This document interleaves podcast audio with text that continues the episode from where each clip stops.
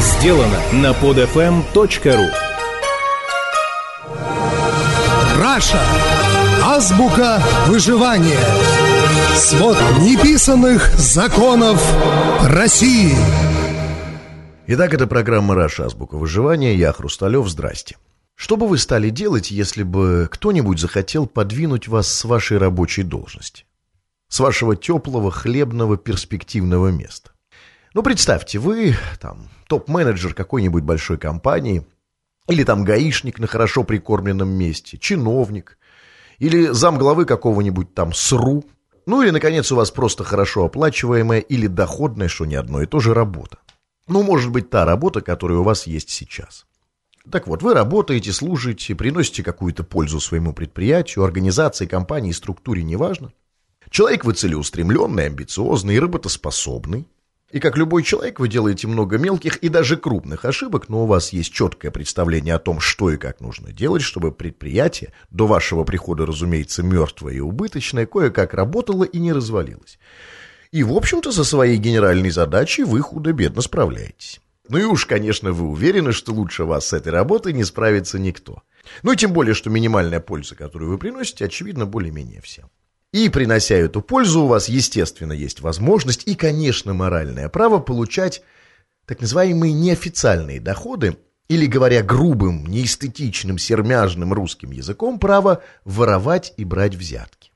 Ну, точнее говоря, эту параллельную прибыль вы не считаете ни взятками, ни воровством, потому что А. Таковы правила игры.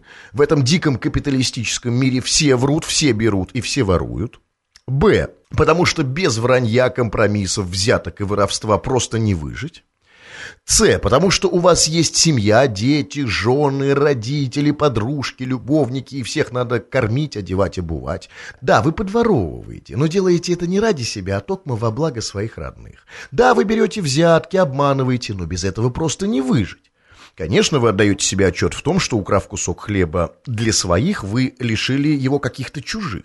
Ну, во-первых, заботиться о своих ближних в первую очередь, разве не есть долг каждого человека? А во-вторых, какое вам дело до чужих? Это их проблемы, каждый за себя. А вас-то никто не заботился. А если они хотят, чтобы их близкие тоже имели кусок хлеба, пусть сами крутятся, вертятся, мутят, крутят, берут, воруют и так далее. Иными словами, смотри пункт А. Ну и, наконец, Д. Да, вы берете, да, вы воруете, но при этом, воруя и беря, выполняете свою работу. Вы же не берете эти, может быть, и не вполне честные деньги просто так. Да, вы не всегда нравственны. Да, вы не всегда чисты на руку. Далеко не бескомпромиссны и зачастую беспринципны. Да, порой вы обманываете, лукавите, недокручиваете, недовешиваете, впариваете, разводите, но все равно вы делаете свое дело приносите какую-то пользу и вообще смотрите пункты А и Б. Ну а в какой-то момент вы и вовсе перестаете считать воровство воровством, мздоимство мздоимством, бесчестность бесчестностью. И неофициальная прибыль в ваших глазах – это уже не преступление, а естественное вознаграждение за вашу нелегкую работу в условиях, обозначенных пунктами А, Б и С. Ну и к тому же вы так давно сидите в своем рабочем кресле, что оно вам уже кажется по праву своим.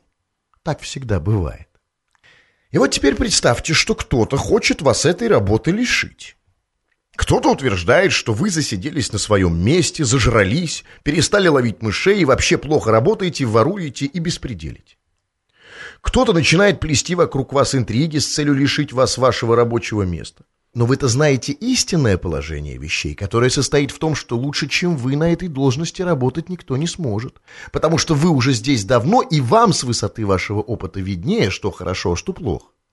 Вы знаете все слабые места своего предприятия, всех своих лживых подлых коллег и всех ленивых вороватых подчиненных, которых нельзя разогнать, потому что других нет, а не разогнав невозможно ничего принципиально улучшить.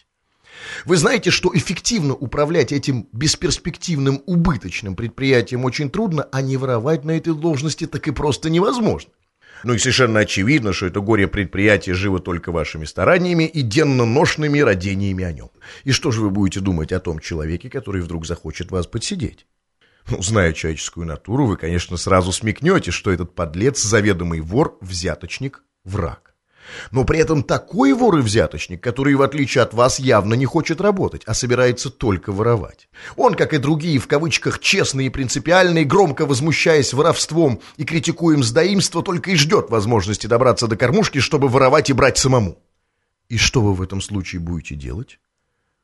Ну, наверное, постараетесь сделать так, чтобы этот лжец, подонок и подлец не добился своего.